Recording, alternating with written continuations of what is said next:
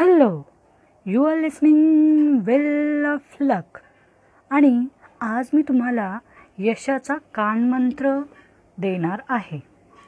तेव्हा लक्षपूर्वक ऐका यशाचा कानमंत्र यशाचे जे काही नियम आहेत ते नियम मी तुम्हाला सांगणार आहे. ते नियम एकूण सोळा आहेत. पहिला नियम आहे द मास्टर माइंड म्हणजे एक मन काम करू शकेल का?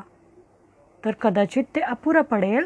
म्हणून एक दोन दोनपेक्षा जास्त लोक जेव्हा एकत्र येऊन आपल्या लक्षप्राप्तीसाठी काम करतील तेव्हा ते मास्टर माइंड तयार होईल. आणि त्यानंतरचा दुसरा नियम आहे a definite chief aim a definite chief aim यामध्ये आपण एक लक्ष ठेवणार आहोत. म्हणजे एखादं ध्येय समोर ठेवूया. आणि त्यासाठी योजना बनवूया. आणि ते जे ध्येय आहे ते एका कार्डवरती लिहून ते जे कार्ड आहे तुम्ही सक दिवसातून बराच वेळा ते वाचू शकता. आणि त्या खाली हे पण लिहा की तुम्हाला हे लक्ष मिळवण्यासाठी तुम्ही कशाचा त्याग करणार आहात. म्हणजे एका विद्यार्थ्याने ठरवलं की मी टी व्ही बघणार नाही अभ्यास करते वेळेस. म्हणजे तो तुमचा त्याग असणार आहे सॅक्रिफाईस असणार आहे असं. म्हणजे यश मिळवण्यासाठी तुम्हाला जर ध्येय ठरवायचं आहे तर ते ध्येय ठरवते वेळेस तुम्हाला त्यासाठी तुम्ही काय त्याग करू शकणार हे पण ठरवलं पाहिजे. कारण आप आपण जे काही मिळवणार आहोत त्यासाठी काहीतरी त्याग करावा लागणार. म्हणून अ डेफिनेट चीफ एम हे ठरवा. दुसरी गोष्ट आणि तिसरा जो नियम आहे सेल्फ कॉन्फिडन्स आता ज्या माणसाकडे कॉन्फिडन्सच नाही आहे तो यश मिळवण्यासाठी पात्र आहे का? तर तुम्हाला सेल्फ कॉन्फिडन्स असला पाहिजे. तर काही लोकांमध्ये सेल्फ कॉन्फिडन्सच नसतो आणि ते यशाचा विचारही करत नाहीत.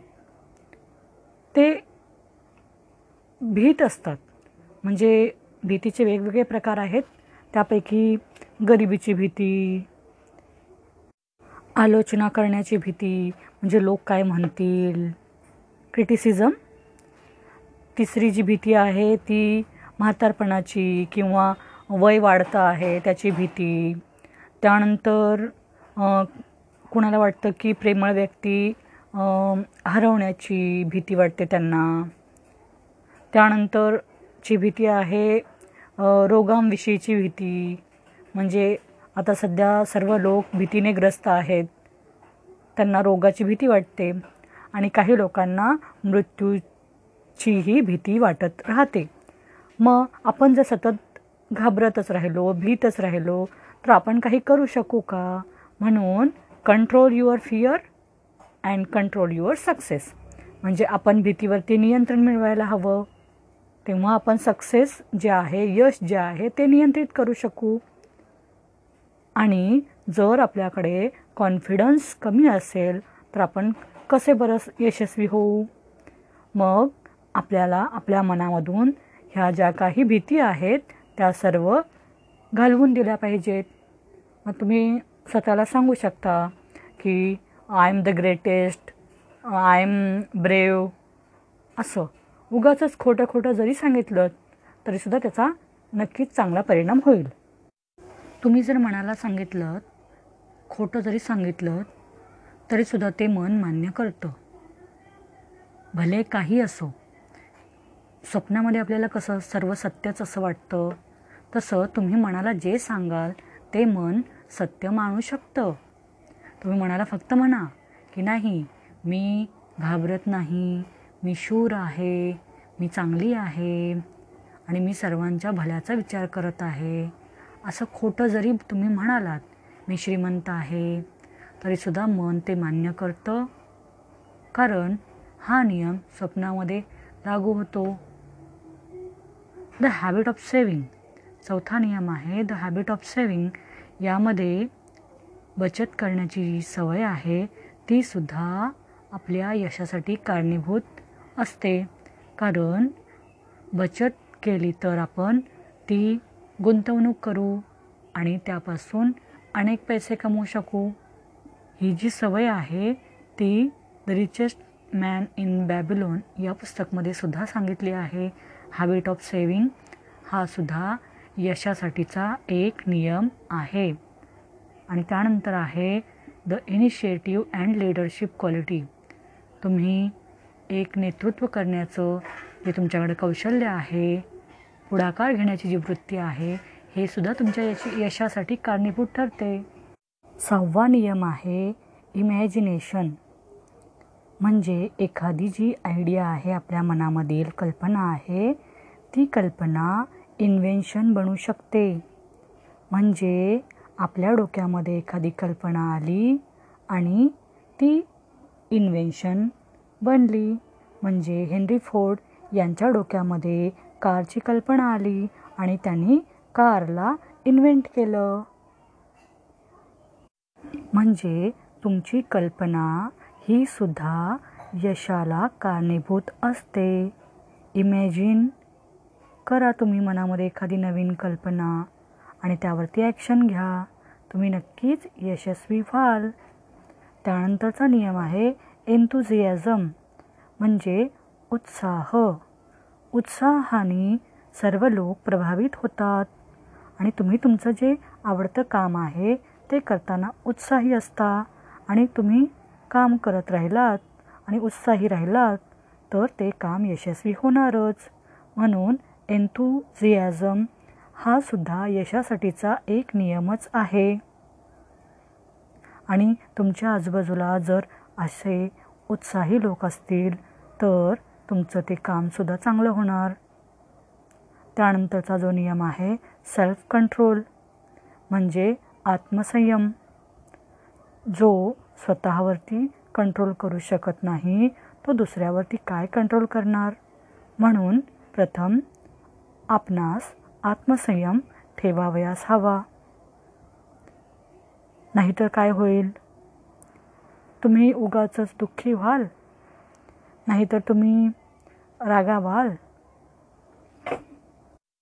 जो माणूस स्वतःवरती नियंत्रण ठेवू शकत नाही तो स्वतः तो दुःखी होतोच आणि रागावतो आणि काय करतो तो आर्ग्युमेंट करत राहतो.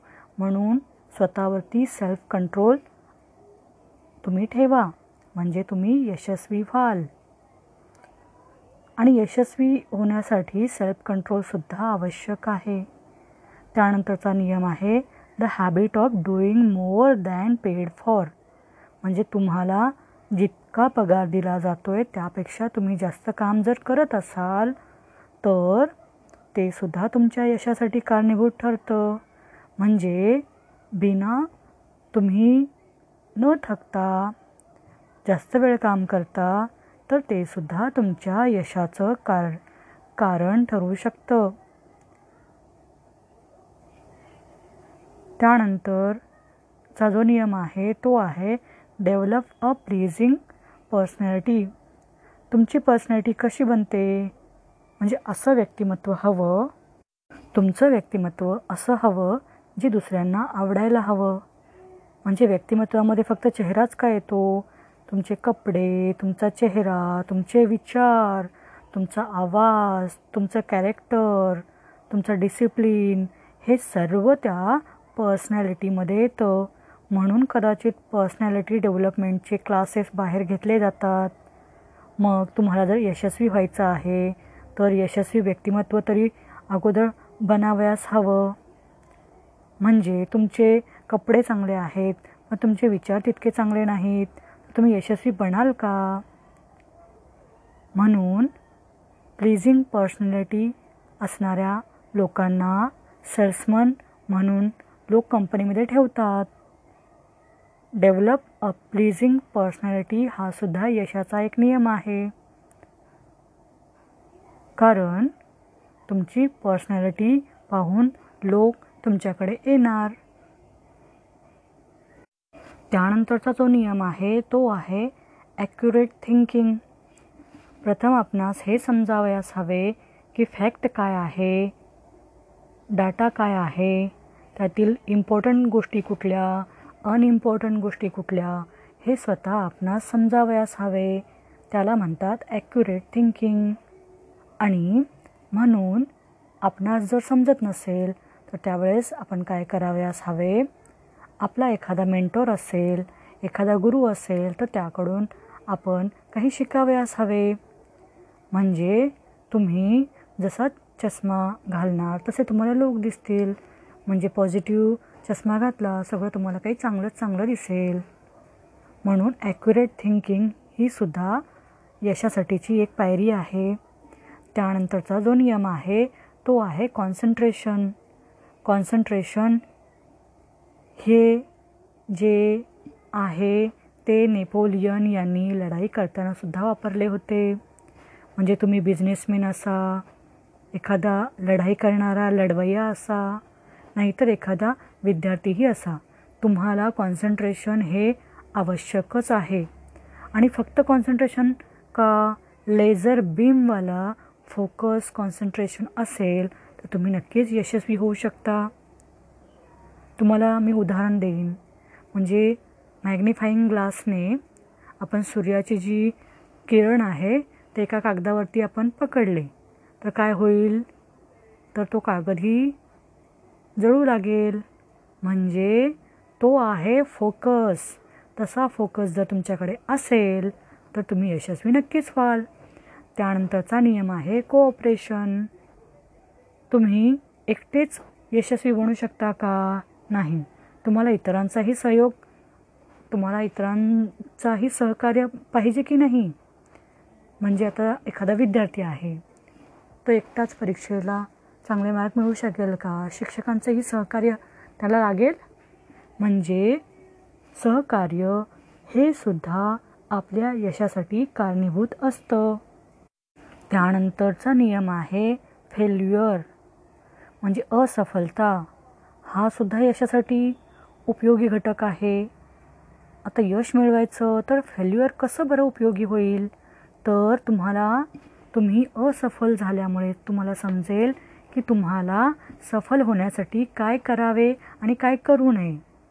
आणि फेल्युअर म्हणजे काय? असफलता म्हणजे काय?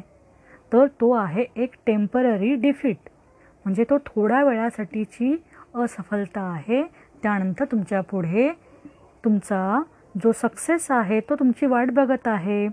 म्हणून तुम्हाला जे काही अपयश आले आहे त्यातून काहीतरी शिकून आपण पुढे जाऊ.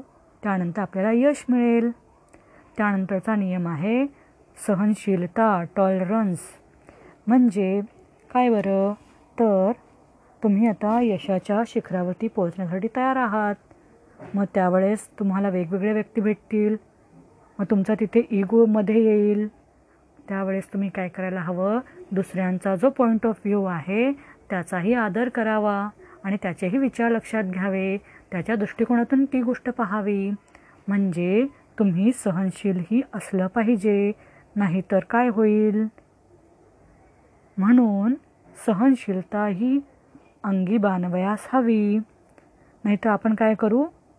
जे दोस्त बनणार आहेत त्यांना आपण दुश्मन ठरवून बसू. मग काय करूया आपण?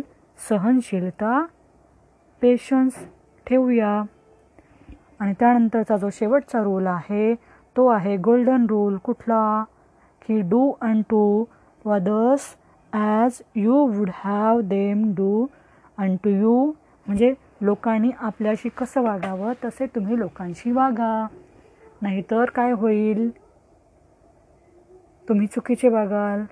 म्हणून काय करायला हवं? आणि त्यासोबत या सर्व नियमासोबत तुम्ही एक जर प्रार्थनेची शक्ती आहे ती जर तुम्ही ॲड केली तर तुम्हाला यश नक्कीच मिळेल. हे जे यशाचे नियम आहेत ते मी तुम्हाला सांगत आहे.